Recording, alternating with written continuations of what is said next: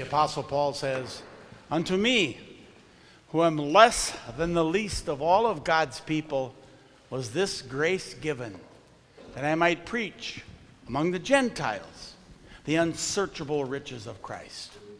Amen. God's word for our sermon today is based upon the fourth gospel, John chapter two, verses one to eleven, the gospel reading for today that was read to you earlier. My dear fellow believers in Jesus Christ. And the sign said, "Long-haired freaky people need not apply." So I tucked my hair up under my hat, and I went in to ask him why. I'm sure some of you remember that, that rebellious song from the nineteen seventies by the Five Man Electrical Band. You know, you still hear it sometimes on oldies stations in the Milwaukee area once in a while. The songwriter didn't like all of the, the messages he was getting from all of the signs that were around him. And so he sang, "Sign, sign, everywhere a sign, blocking out the scenery, breaking my mind. Do this, don't do that. Can't you read the sign?"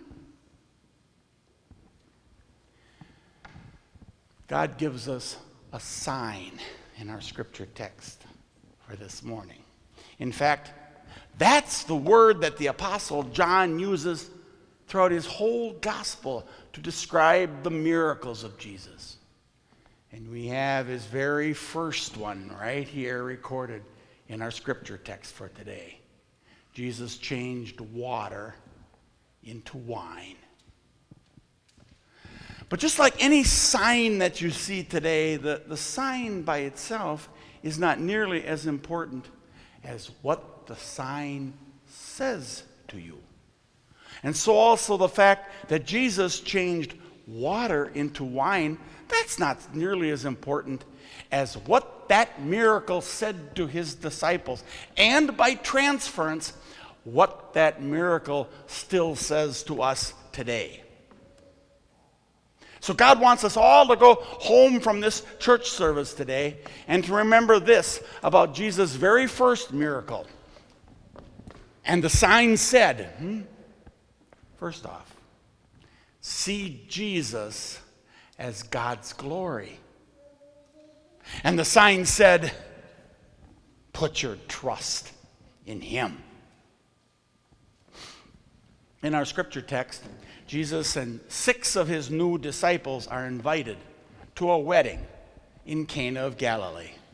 Cana was a neighboring town to Nazareth where Jesus had grown up. Mary, the mother of Jesus, was there.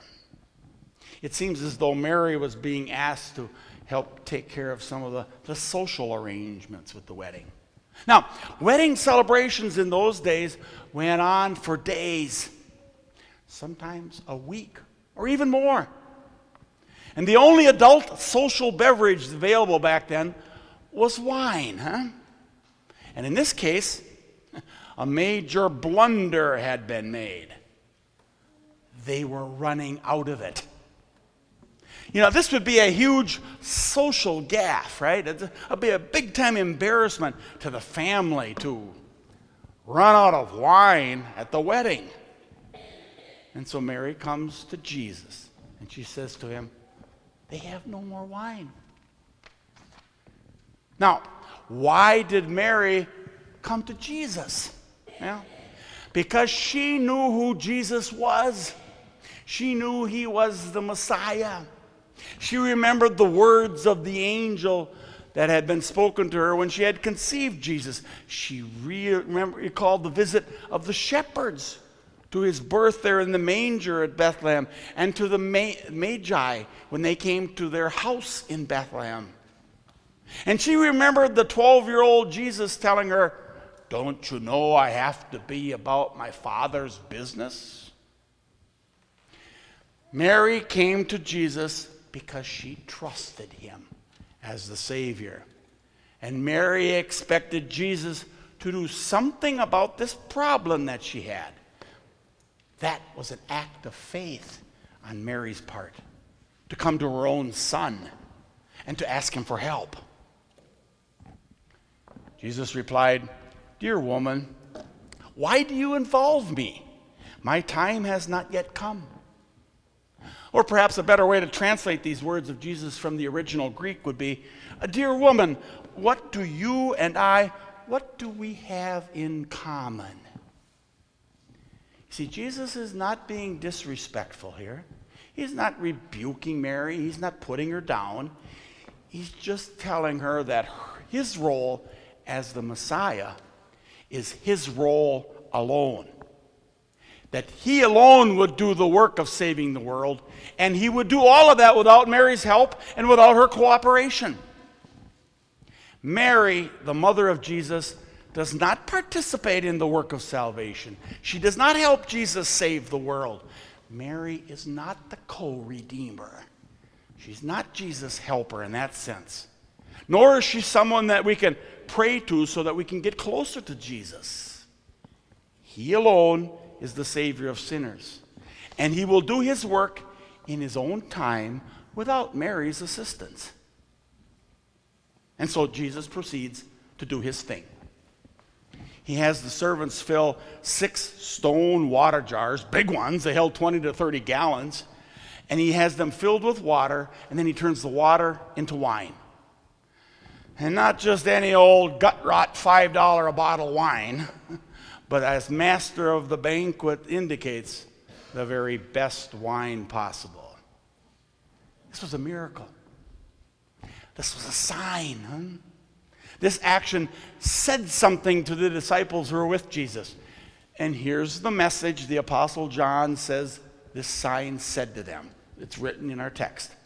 Jesus thus revealed his glory. And the sign said, huh? See Jesus as God's glory. God's glory is his honor and splendor as God. God's glory is that which makes our jaws drop in amazement and wonder. God's glory is that which makes us say, wow, isn't that neat? Isn't our God spectacular? Isn't he awesome? Isn't the Lord an awesome God for us?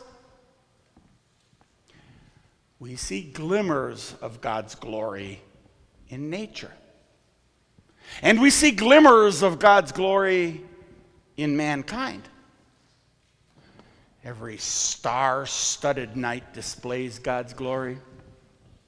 Every golden sunset and golden sunrise huh, displays God's glory. Every spectacular scene in nature screams the glory of the triune God. You know, serving congregations as a vacancy pastor around the United States of America. Wow, I have seen the glory of God in this beautiful country of ours that God has given us to live in. Plus, we do see glimmers of God's glory in ourselves, in our own bodies and minds. When you study how people can think, how they can solve problems, how creative our minds are, how our bodies work, how mankind with all of his gifts can, can do some pretty amazing things. We have to cry out with King David in Psalm one thirty-nine, "I praise you, O Lord, for I am fearfully and wonderfully made." Oh yes. There are glimmers of God's glory in nature and in us. But they are only glimmers. They are only small, partial demonstrations of God's glory. Nature and the natural knowledge of God that we as human beings have inside of us, they can never tell us about a God who loves us and forgives us all of our sins. Mankind's mind could never come up with the notion that God himself would come to this earth, live in our place, and die on a cross to take away all of our sins. The knowledge of God in nature and in ourselves can never rescue us from the death spiral we have of our sins that we are trapped in by nature. Mankind needed God to reveal himself more fully in a different way. He needed God to reveal himself in a whole different pattern for us. And that's what the Bible does. And the sign said, "See Jesus as God's glory." If you really want to see the glory of God, you must look at Jesus Christ. If you really want to gaze deeply into the heart of God, you must hear and receive by faith this good news, this gospel of our Lord Jesus. For only in the perfect life of the baby of Bethlehem do we see God at his glorious best. And only in the, the suffering servant of Golgotha do we see God's awe-inspiring splendor. And only in the blood-covered head of Jesus and the blood-stained face of Christ do we encounter this, this mighty God and all that he did for mankind. Because you see, he did that for you. He did that for me. Yea, he did that for the whole world. Our Jesus has lived the perfect life for us. And he's died our death for us, even when we hated him. God reached out to us, and he declared us forgiven, even when we wanted nothing to do with him before we ever prayed or thought about it, Luther says. That was love. That was awesome. That was glory. So we ask, does this truth still thrill us? Do we just crave to hear our God tell us we're forgiven? Are we keyed up to come to worship services, sing our lungs out, and sit at the foot of the cross? Do we feel a, a twinge of joy and pleasure at just hearing our pastor, God's representative, say, God, our Heavenly Father, has had mercy upon us and has given his only son to die for us. And for his sake, he forgives us all of our sins. He has removed your guilt forever. And on communion Sundays like today, are we really keyed up to come forward, get out of our pews, and receive the very body and blood that Jesus poured out for us for our forgiveness? And are we determined through Bible study to know the basic message of each one of those sixty-six books of the Bible that bring this gospel to us? God wants us to be. God wants us to be thrilled that his real glory is found here in the gospel. He wants us to be thrilled that his real glory is revealed in this congregation, in this building, at our Savior Evangelical Lutheran Church, in the good news that is preached and taught and shared and lived and embraced with one another. For that is always the focus of Jesus' signs to us. Throughout the whole Bible, his real glory is always in this message. My son, my daughter, be of good cheer. Your sins are forgiven you. Now, signs don't do any good when they're not followed. If you're driving down the road and the sign says, curve in the road ahead, twenty-five miles per hour, and you keep on going fifty-five miles an hour, my friend, you're going to have a problem, right? You may go straight into the ditch. The sign didn't help you. Not because the sign was no good, that was fine, eh? But because you didn't listen to it. And so also Jesus' signs, his miracles, they call upon us to read them and to believe in them and to follow them. And the sign said, put your trust in Jesus. And notice how Mary, Jesus' mother, did that in our scripture text. Again, we read, Jesus' mother said to the servants, do whatever he tells you. Mary put her trust in Jesus as her Savior from sin. Mary believed in Jesus as her Messiah. And while we ought not to pray to Mary or worship Mary or honor Mary as someone who helps us get closer to God, we should honor Mary as the mother of the Lord, huh? As someone who believed in Jesus and obeyed him. Mary is a spectacular example for us of faith on how Christians bow to the authority of the Word, right? That's Word made flesh, Jesus himself, and we are to follow her example of trusting him. That's what this sign did in our text for all of Jesus' disciples. Again, verse eleven, we read, Jesus' disciples put their faith in him. All of Jesus' miracles did that for the disciples. This just happened to be the first one.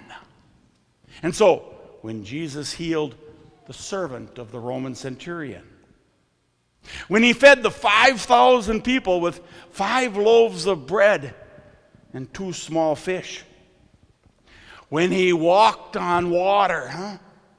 When he, when he raised Jairus' daughter from the dead, when he made Lazarus' body dead for four days, his body already stinking, and when he raised him back to life, all of those signs created and nurtured faith in people's hearts.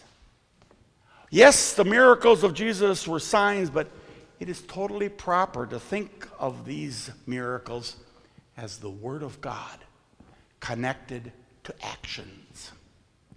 And as the Word of God, those miracles, those signs spoke to people, and they called upon the people to react to them in faith. And the sign said, "This Jesus is worthy of your trust. This Jesus is someone that you can believe in. This Jesus is a Savior that you can take at his word in absolutely everything that he says. Put your trust in him."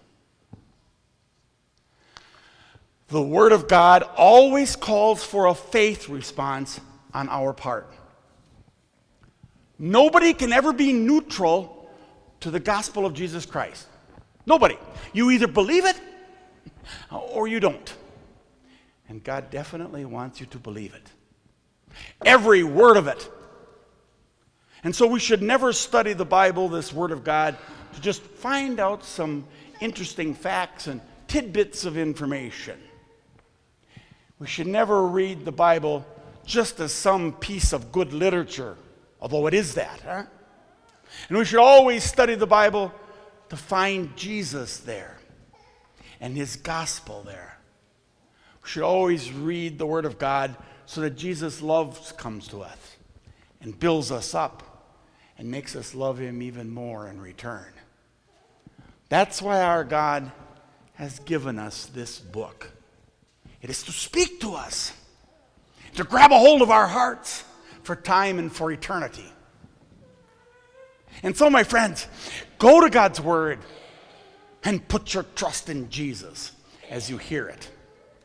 Open up your minds and open up your hearts and open up your wills to this gospel glory of your God as you find Jesus there on all the pages of Scripture. When you hear our Jesus say, God will give his angels charge over you to keep you in all of your ways, trust Jesus to send his holy angels to protect you as you drive on these roads around Grafton, and as you deal with all of your health issues. And when you hear your Jesus say, the Lord is my shepherd, I shall not be in want, trust Jesus to provide the medical care you need as the years go by. And when you hear this Jesus say, lo, I am with you always, even to the end of the age, trust Jesus to stay with you as you go off to work, off to vacations, off to college, off to all of your social arrangements and gatherings. And when you hear Jesus say, seek first the kingdom of God and his righteousness, and all the things you need for this life will be given to you as well, trust Jesus.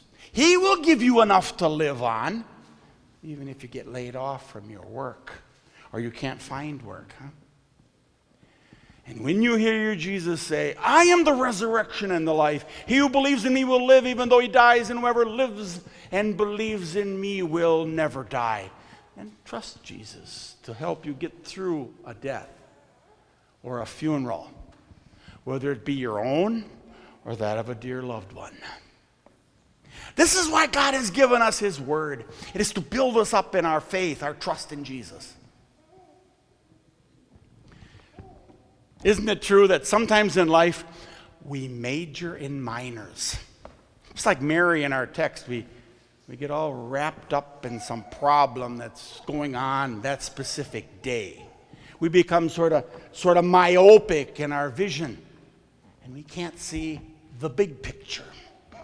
Now, I'm not suggesting that these daily problems we have are unimportant.